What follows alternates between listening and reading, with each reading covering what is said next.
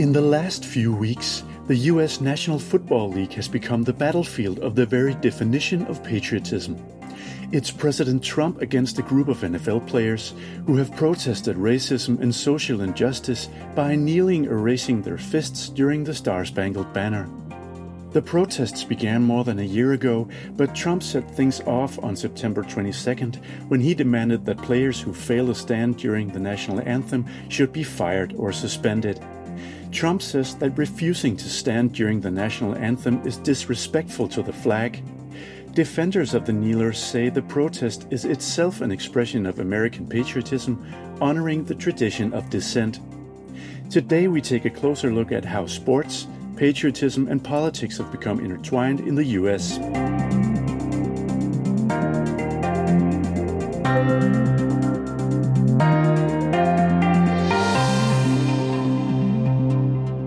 Welcome to this uh, episode of DIIS podcast. My name is uh, Troels Jensen, and uh, joining us today is uh, Vibeke Schou DIIS senior researcher and uh, expert on the ideological and religious uh, roots of American politics, and uh, Matthew Hines, postdoc, whose current research area is transatlanticism and US UK relations.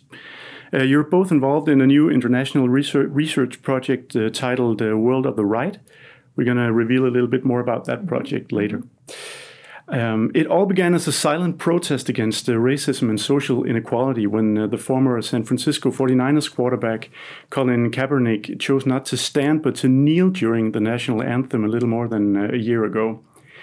Uh, the protests grew, and uh, along came Trump, who said this at a Republican rally in Alabama on uh, September 22nd. Wouldn't you love to see one of these NFL owners when somebody disrespects our flag? To say, get that son of a bitch off the field right now, out. He's fired. He's fired. Um, of course, with uh, Trump stepping in, this is a completely new uh, ball game. But um, but what's the difference between now and uh, before Trump stepped in, Matthew? Well, what's interesting is that in some ways the debate was cornered in one area of the American uh, political debate and it's like Trump has expanded the field of operations uh, where politics and sports merge. So, no president uh, up to Trump has taken such an interest in sports, but mainly as a political objective, part of a political strategy. Uh, in many ways, I think the Kaepernick controversy uh, in the fall of 2016 uh, certainly galvanized his political base uh, heading into that election. And now, since uh, his speech in Alabama, um, quite honestly, uh, this is truly new territory for an American president, uh, using sports not as a unifying piece of piece of, uh, of American culture, but in fact seeking to divide the country on firmly political lines. And of course, the subtext is racial lines. What's so controversial about a president uh, interfering with the sports? I mean, the um, the protest in itself might seem political that players kneel uh, during the national anthem. What's so political by Trump going into this? Well, you could say that the, I mean, the the um, the demand that Trump almost made when he said, um, "Wouldn't you love to see him get fired?" Um, that in itself is highly controversial because, in a sense, what he's saying is, let's set aside like freedom of speech. Let's set aside any kind of legal rights that this person may, might have as an employee, and simply reject him in a sense as a citizen with rights, because that is ultimately what's so that in itself is controversial to have a US president, which in many ways is like the the face of uh, the American rule of law and an American tradition of rights, where the freedom of speech is, of course, I mean, a key right, to almost have him say, let's set aside all of that and sort of eject or reject this person completely out of the American community in a sense. That is, I mean, that for me at least, that is a highly controversial thing to do. So he didn't just comment. I mean, when Matthew, Matthew says it's, it's, it's, it's not common for U.S. president to interfere this um, specifically in a in a political sports context like this. He did more than just comment on his personal opinions here or like make a slight remark. He says something that for many people is in complete opposition to the American tradition and what he is in the White House to defend. But how is this new in a historical context? Mm-hmm. Well, it's new in a historical context. Uh, looking at the past, where previous administrations typically the conversation in sports sports was to reach across the aisle. Um, you have examples of Nixon talking about college football to college protesters. Uh, Reagan um, talking about sports to reach the inner city. And even on the other political side, you had Clinton as well in the 90s talking about the Arkansas Razorbacks uh, as a way to connect to the South and the Midwest. Um, this is something different in a sense where Trump sees it as politically advantageous not to reach out to his own aisle, across the aisle, excuse me, but to strengthen his own base. And so, just to give you a couple more historical examples, um, you know, sports has always played uh, a role in American uh, political life.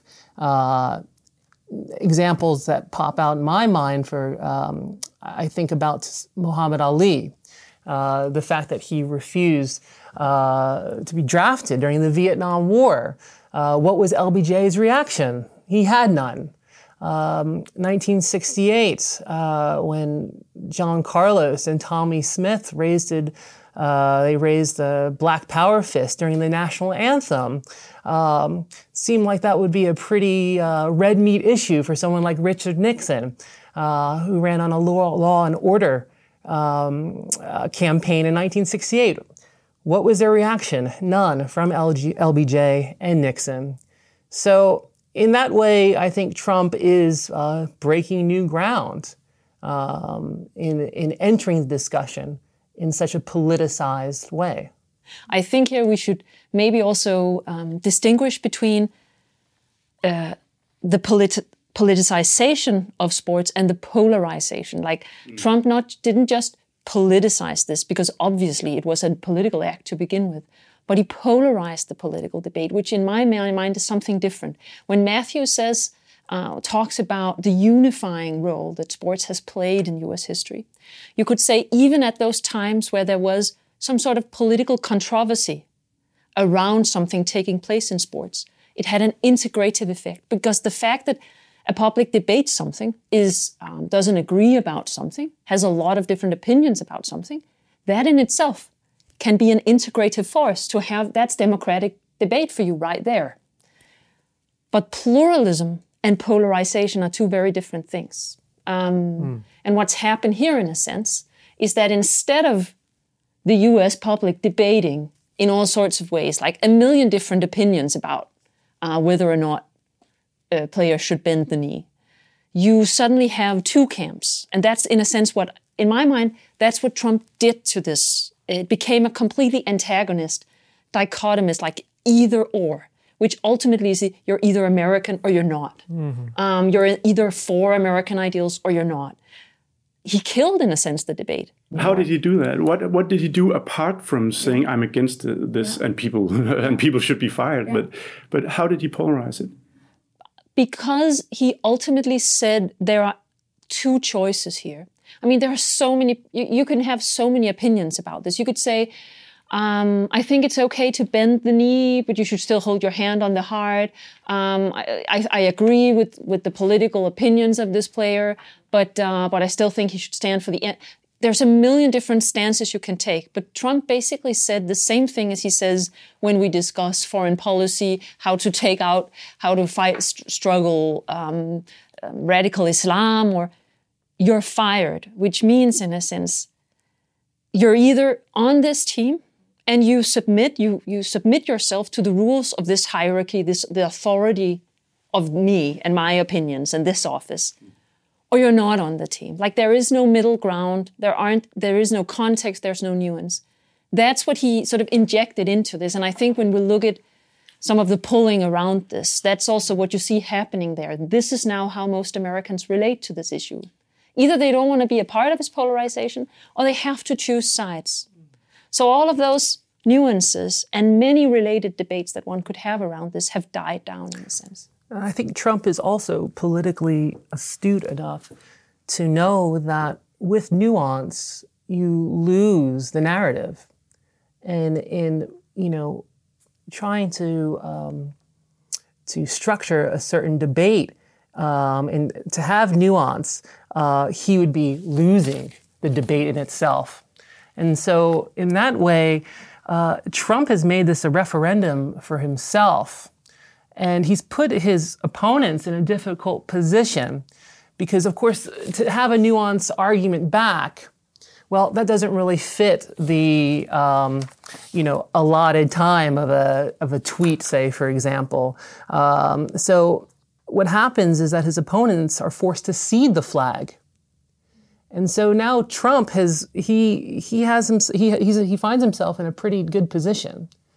And what does this mean in, in, an American context, ceding the flag? Well, in an American context, I think it's quite different in Europe, and it maybe even means it might mean a little bit more. Um, you know, historically speaking, um, as a unifying myth, America doesn't have royalty. It doesn't have the blood culture. So the flag stands uh, stands stands in its place um, as sort of the unifying totem of the country.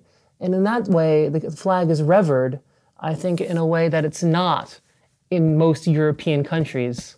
Uh, so, so that that's where this stands out, and I think for a European audience who might look a bit, oh, what's going on over there? Um, it, it, does mean something. Uh, so, so, and this is something that Trump's very aware of, and the American public is as well. It may be pro or con certain meanings of the flag. Yeah. Like, mm-hmm. does the flag mean Trump? Um, what does the flag represent? Uh, that's been debated throughout U.S. history, and I think in this in this particular context, you you see that revived again. So so I'm sure that some of the, t- the, the players who bend the knee, because a lot of those who do, you'll see that they're still, for instance, holding their hand on the heart. So so they're trying to send some message of loyalty or Absolutely. or, or um, dedication to something. Um, and I think for them, the flag, for instance, I mean, there are many meanings of it, but I mean, one one sort of meaning that they're probably reading into it is the this flag represents a tradition of um, defending individual rights, minority protection. It represents, represents like rule of law. It represents freedom of speech. It represents my right to take bend the knee. And these and are all nuances. Have, yeah, these are these all, are all nuances. nuances. Correct. Um, it's a country founded on dissent. Yes. Yeah. Uh, but at the same time, though, uh, the way that Trump and the American right have uh, wrapped themselves in the flag, it doesn't leave too much room for maneuverability in terms of their opponents. And not, I'm not even talking about the left because it's interesting. If you notice the protesters, they have gone out of their way to say that they of course, that they respect and honor the flag, that they respect the American military. There aren't any athletes uh, criticizing American hegemony and American imperialism. Uh, this specifically has to do with the racial que- racial question uh, in America. And I think since Friday, of course, though, in, in many ways, it's it's turning into well, if are you for the flag or if you're for Trump? And this is what Trump wants because he knows that the majority of the American public stand by him on this when it comes to the flag. The mm. protests should not be taking place during the national anthem. Polls before this uh, weekend showed that uh, a CBS poll asked, Do you approve or disapprove of football players protesting by kneeling during the national anthem? And 52% said they strongly or somewhat disapprove, while 38% said they strongly or somewhat approve. Uh, and Fox News asked, in general, do you think kneeling during the national anthem is an appropriate or inappropriate form of protest? 55% said inappropriate, while 41% said appropriate, and 5% didn't know. And then the CBS poll shed some additional light on, on the public's attitude toward the demonstrations. Uh, it asked, Do you think professional athletes should or should not use their position and fame to talk politics or raise issues if they want to? and uh, 68% said athletes either either should get political on their own time or not or not at all and uh, 41% said athletes should do it on their own time, uh, should do it on their own time, and 27% uh, said they shouldn't do it at all. I mean, there's one thing that that I actually think is interesting in the numbers you bring up here, because the opinions about whether or not athletes should or should not play a political role, I suspect they may have changed. I suspect that if you go back a couple of decades, possibly more Americans would have said that they should play a part politically. Um, I think perhaps, and, and that part of the reason why they don't think they should anymore is has to do with some of the larger issues around why Trump came to power to begin with, and this entire sort of anti-elitist movement um, that he's also part of. Because I do think that, in a sense, sports in the U.S. has become an elite, has become part of the sort of the elite or the establishment too.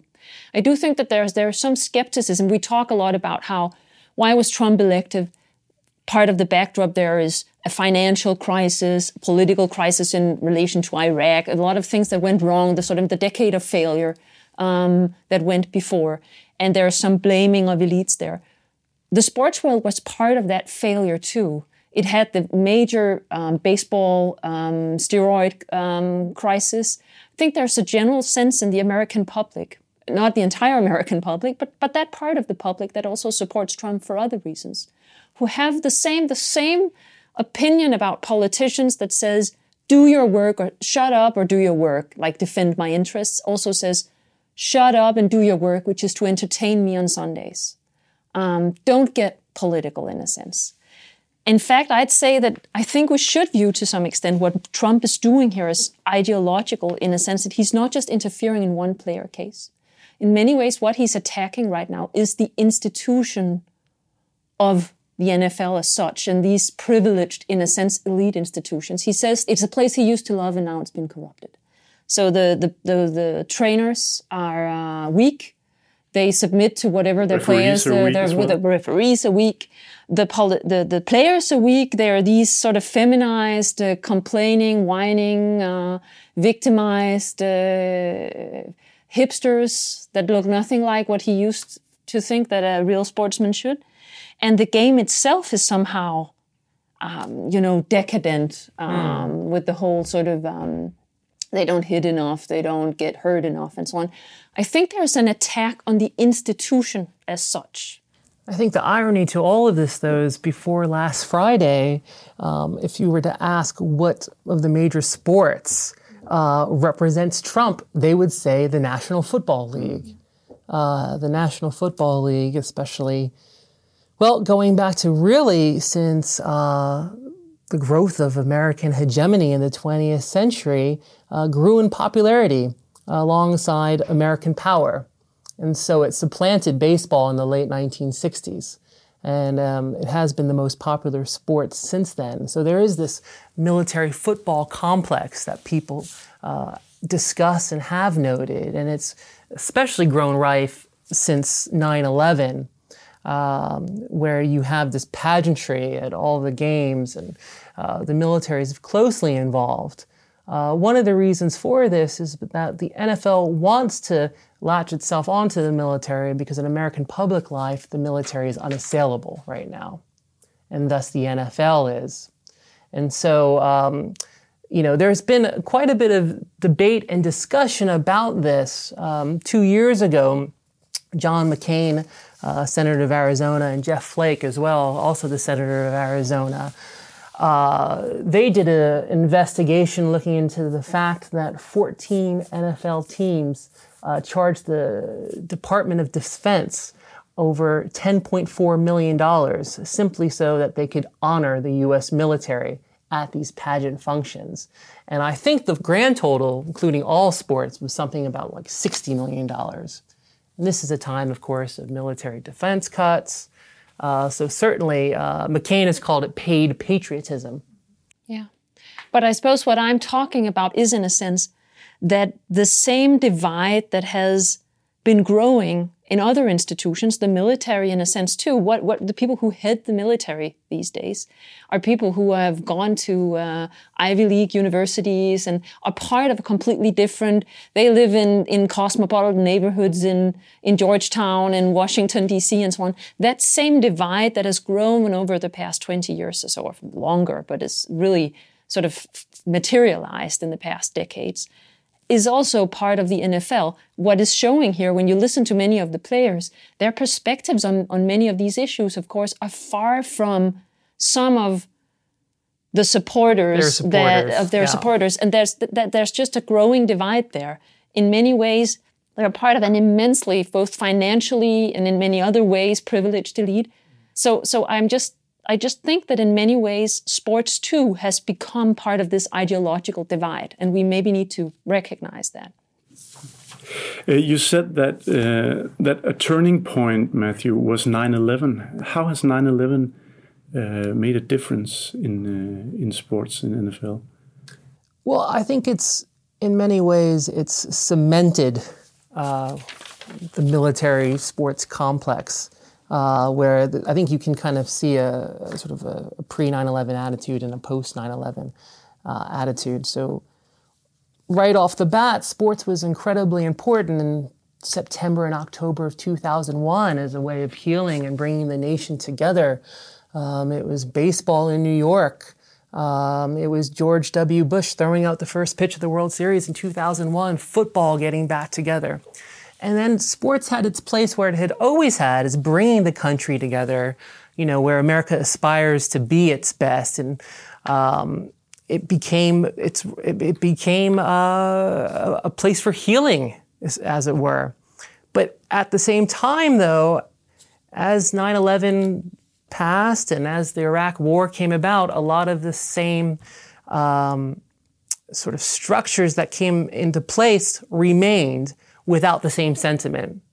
So, just to give you an example, uh, ever since 9 11, at New York Yankee baseball games in the seventh inning, God Bless America is sung every single game. Uh, and I think the sentiment was there. It was right at the certainly at the time, but there is a there's a sort of a prevalent cynicism that has grown about that. Um, this whole national anthem debate, we wouldn't really be having it because it's only been about seven years ago or so when NFL players were, um, were I guess we might say, were urged to uh, stand for the national anthem. Usually, this was a time for preparation for the game. And in baseball, which is a 162 game schedule, you don't have that same kind of veneration uh, from, from the players when it comes to the national anthem.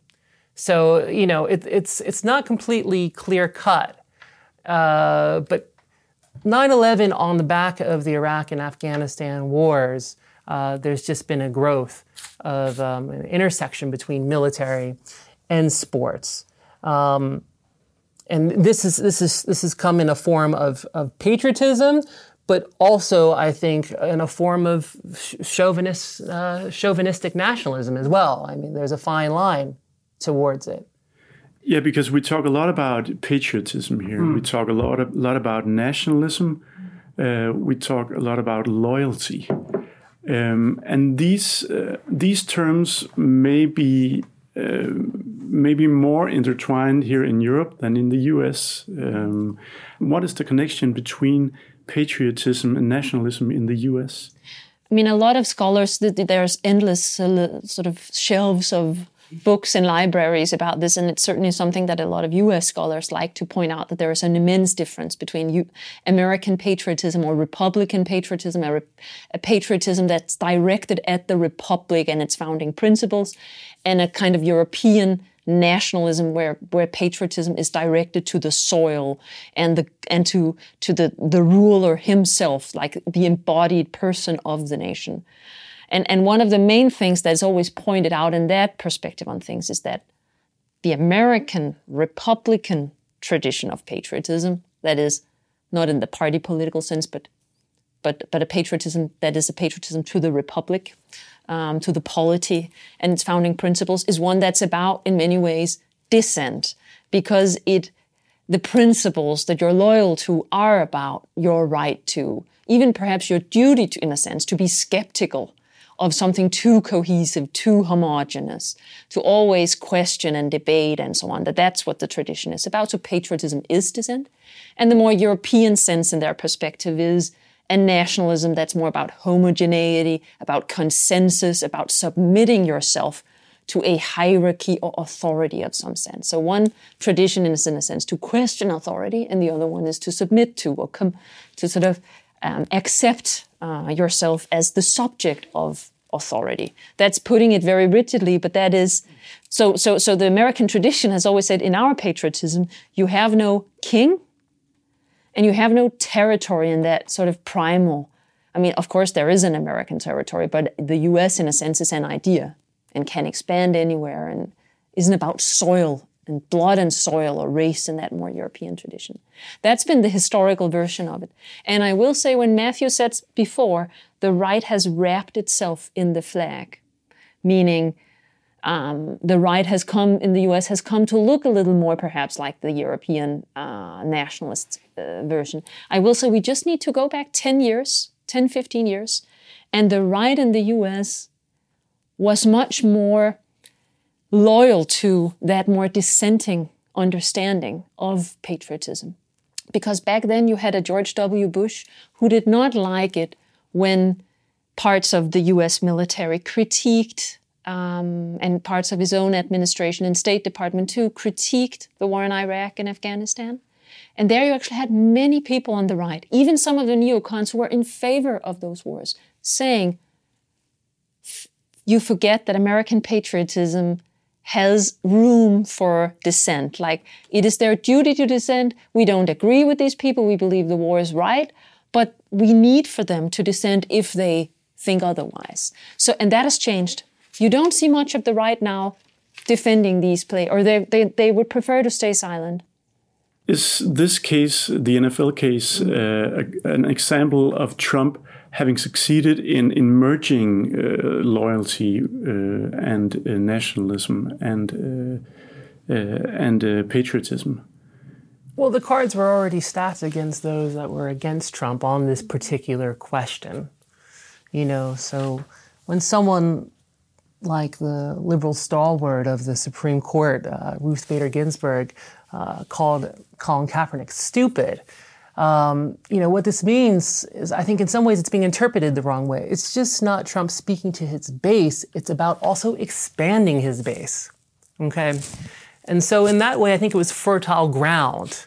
It's just that Trump, in many respects, before uh, as compared to his predecessors, um, he was savvy and shameless enough to enter this arena, to, to bring politics uh, into sports in this kind of way. So in, in that respect, I think it, it's a combination. It's a combination of factors. Uh, it was it was fertile ground for for Trump to trounce on, which he did in 2016 already, uh, and it was fertile ground at this point now in 2017. Uh, especially, I would say, in, in the wake of Charlottesville, uh, where it seems like he refuses to back down uh, from his handling from it uh, from the from the events back in August, and it seems like it's solidified the political divide in the country more than ever. The way I understand your question, you're also asking about like, is Trump pushing the U.S. in a more European direction, like exactly. in the oh, yes. direction yeah. of nationalism, of a European sort of yeah. more blood and soil kind of nationalism. And I suppose, I mean, it's hard. It, it, one has to answer in the affirmative. Yes, he certainly is, and of course that's not that's not completely unseen in an American tr- historical context. In some ways, the entire 20th century, the U.S. was oscillating back and back and forth between a more European race-based ethnic concept of what does it mean to be an American a more WASP based. I mean, yes, to be an American is to be of white European, Protestant, or at least Christian descent, and um, and and the more sort of um, open um, and universalist notion of to be a, an American is just to accept and be loyal to certain universal principles. You can you find that, of course, many other periods of American history. The 20s, for instance, had a and, and and also again related to issues of war, World War One. There was a discussion about could you be a hyphenated American? Could you be German American? Or did that not somehow prove you had loyalties to Germany? Was it possible to be both, and so on? Um, you mentioned the the tradition of consensus versus dissent why is Trump different in this regard? What why does he have to distance himself from a tradition which is also a Republican tradition? Historically, we've said that there are only liberals and no conservatives in the US. There's many books that's been written on how the American tradition is only a liberal tradition. I would say, in a sense, you could also argue that the American tradition is only a conservative tradition in the sense that, in many ways, the American um, republic uh, the, the Constitution, the Founding Fathers, all of those documents and ideas and speeches that American politics keep returning to are founded by or informed by some fairly conservative conservative ideas. And they're conservative in the sense that these weren't the, these founding documents and ideas, they weren't informed by like happy-go-lucky faith in uh, natural harmony, um, eternal progress, and so on. They were founded on ideas of um, human nature that were quite skeptical about what human nature is about. And one of the key ideas was that human nature wants power. So let's build a system that is based on skepticism of any individual, even the president, uh, and that makes sure that no single institution of power, no single authority in this country um, ever gets a total say. The checks and balances ideas. That's sort of the, the founding idea of the American Republic. And you had a, an, a first American president, Washington, who leaves office after two terms, though he didn't have to, and says, if I'd stayed longer, I would be corrupted by power. Eventually, you need someone to think against you. So I'd say, and those are they, these many of these people. I don't know if they label themselves conservative, but they certainly wouldn't label themselves, you know, left wing, if those terms had even made sense back then. And they are, and they are sort of fountainheads of conservative traditions, many of them now. This was a conservative tradition based on skepticism of total power, and therefore um, loyal to the idea of dissent and competition of ideas. That I think is a key, that has been a key tradition in both the Democratic and the Republican Party in the 20th century, um, too. Um, many conservative thinkers up until today in the US would still defend this version. But then you also have that other tradition, um, which is much more about consent. Um, and that is, I mean, it reads that history differently, of course. Uh, it may even think that Washington should not have left uh, after two terms.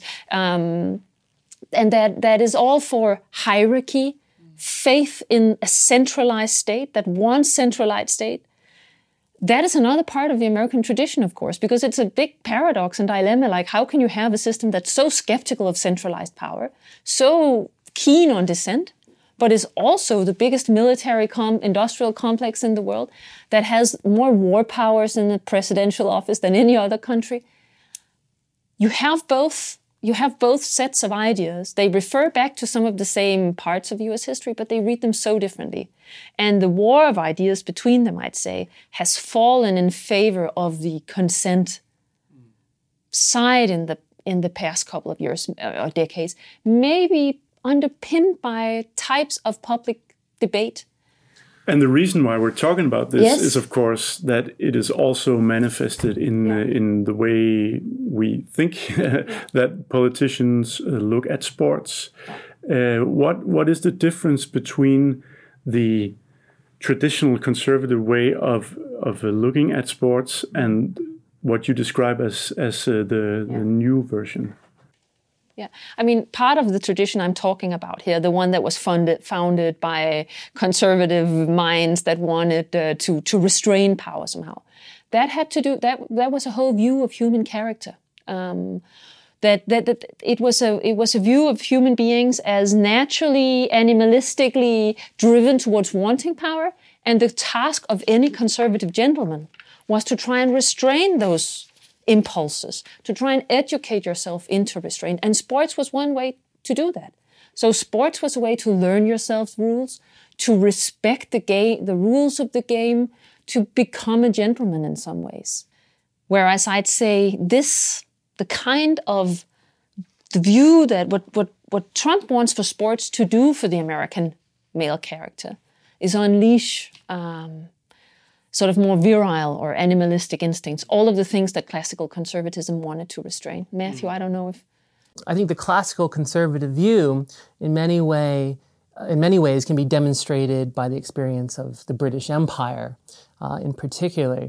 Um, the narrative for British sports wasn't about the triumph; it was the journey. So it wasn't about if you won or lost; it was how you played the game, and that's what was emphasized. You know, it's what Wellington said at Waterloo. You know that the battle was won on the playing fields of uh, Eton.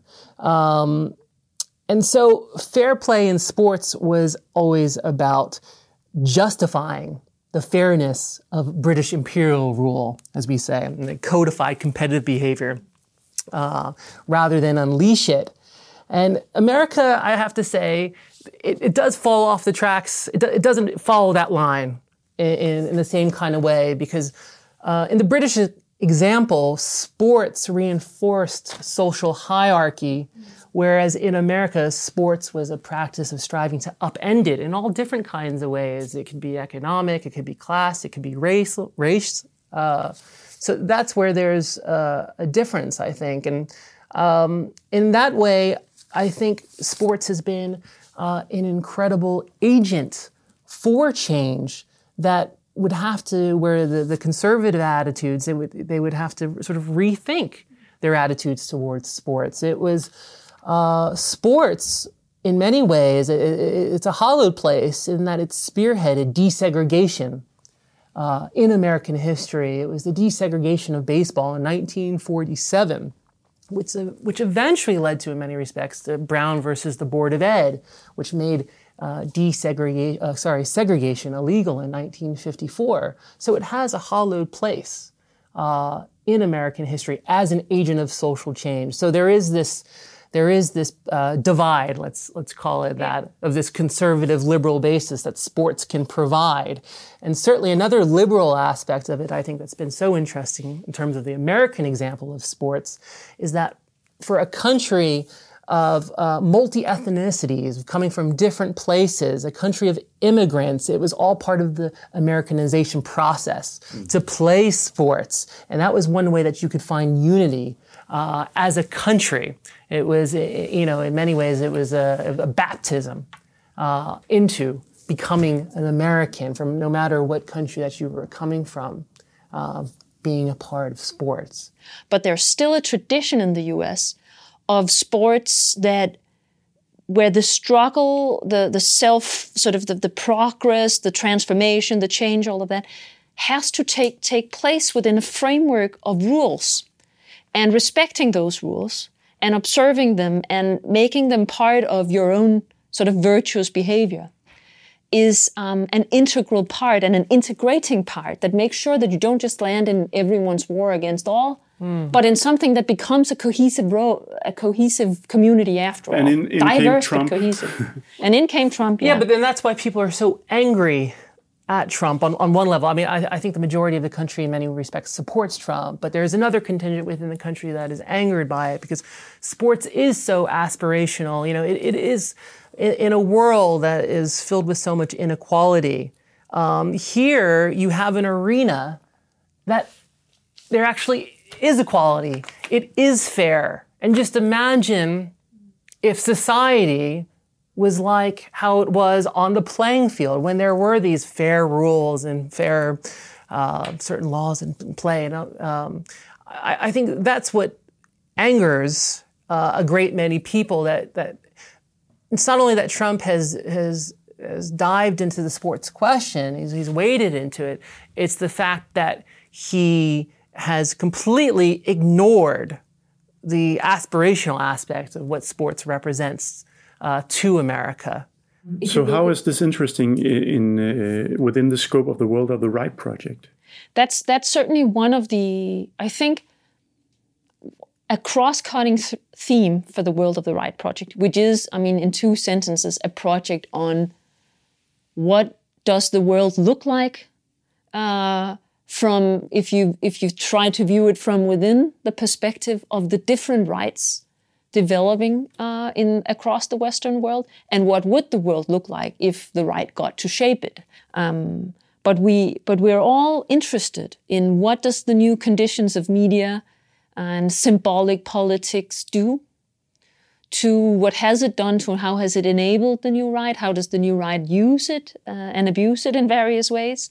We're all interested in what does a political context where affect maybe matters more or matters in different ways in relation to reason than it did 50 years ago. Not that the public was not always a realm of affect but it is so in different ways. And I think something that Matthew said towards the end that is very important this um, the point about not being willing to or maybe not being able to do much. For states, the statesman, for states as such, to be in many ways losing power in all sorts of ways in a world where uh, um, multi, uh, you know, where the private corporate world uh, bec- becomes a larger power factor, where NGOs become a larger power factor, of hybridity and complexity and all of that.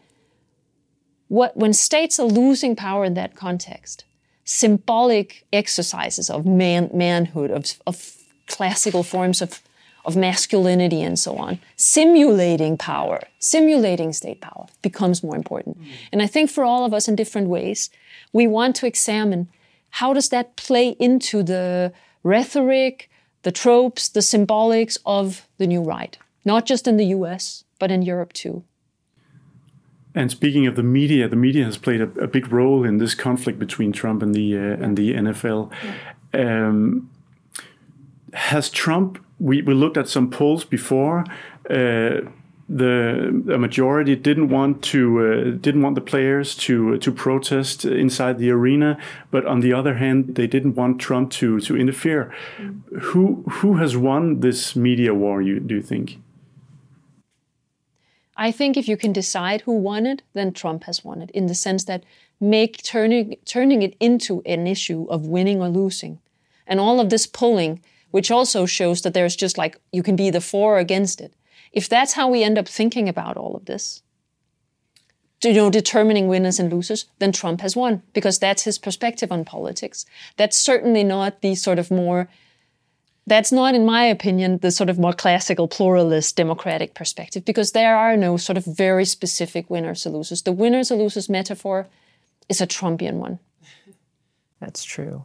I think it's a difficult question to answer specifically uh, given the fact that the media is so fragmented, and to, so to say that who you know which side is the media on?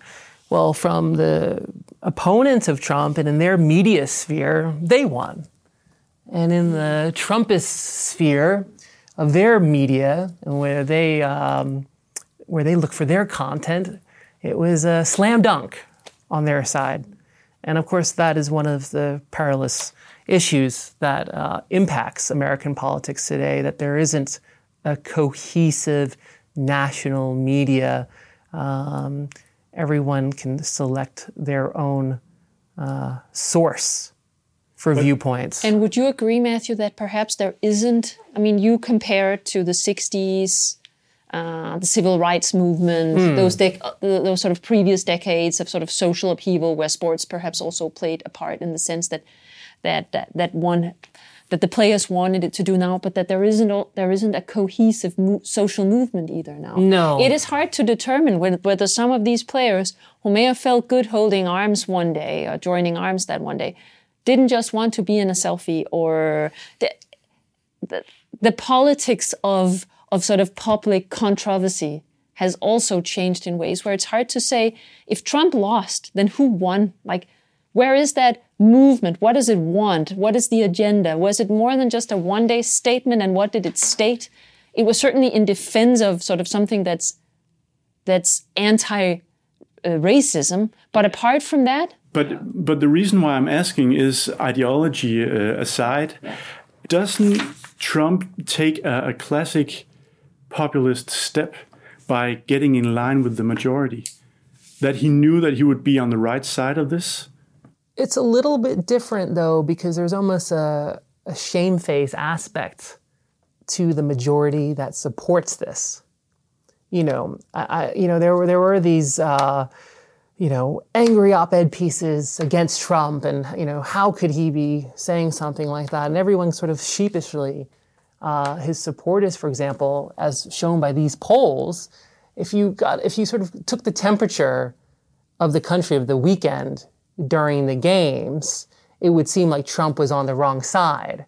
But after the smoke cleared, he was on the right side. And this is where Trump, I think, is a bit different in the sense that he looks for these issues that, um, though popular, represent um, some of our basest instincts, really. And I think that's that's that's the difference. Where presidents previously, um, it was their attempt to rein in some of our passions. And so Trump is a, a different kind of populist in the American historical tradition. Would you? Mm yeah, agree, agree. with at least as, at least no, as president. I completely agree, and I think that if we if we should frame that within sort of the the winning losing um, prism, then perhaps it's important to notice that for him winning in a sense is not because that's how it's often been portrayed. I think in the past couple of weeks in the press, it's been portrayed as if he's this defender in a sense of, of a classical conservative, more order-based notion, like please stand up and and and and and salute the flag and and be respectful of old institutions. And so he's defending the order, and the players and everyone who defend them is are sort of disrupting the, the order. And that's why I want to return to what I said initially. I think that he's he's that's not what he's doing. He wants, in a sense, to transfer the views that he's had on any other political issues burn down the old order. I mean, he said that several times. It's the same thing here. It's the order itself. It's what sports and these institutions of sports in the US have become that he wants ultimately, in a sense, to destroy so that he can, you know, rebuild whatever it was he thought that it was, once was. It's a more destructive agenda somehow. And he's not just against this one player who's up against a system of order. He mm. finds the whole system feminized, decadent, throw it out and whatever comes on the other side. So, so if that's winning, the, the, the winning is not about defending something, it's about destroying something. I mean, in doing so, he didn't take a conservative approach uh, to dealing with this question. If anything, he is the radical in yeah. a sense. He's the radical, yeah. In his uh, willingness to perforate yeah. Uh, the social contract and just civility. Yeah. Fire uh, the general, traitors, fire the know, players. So you have the president of the United yeah. States calling other American citizens publicly sons of bitches. Yeah. That's where we're at right now. Vibeke Schou and uh, Matthew Heinz, uh, thank you so much for joining us in this DIIS podcast, and uh, we look forward to hearing uh, more about your research research project, uh, The World of the Right. Um, you just got started, and this is a really in-depth uh, project, so we won't see any results just yet. But for those interested, sign up for a newsletter on DIIS.dk, and here you can also subscribe to our new podcasts. Thank you so much.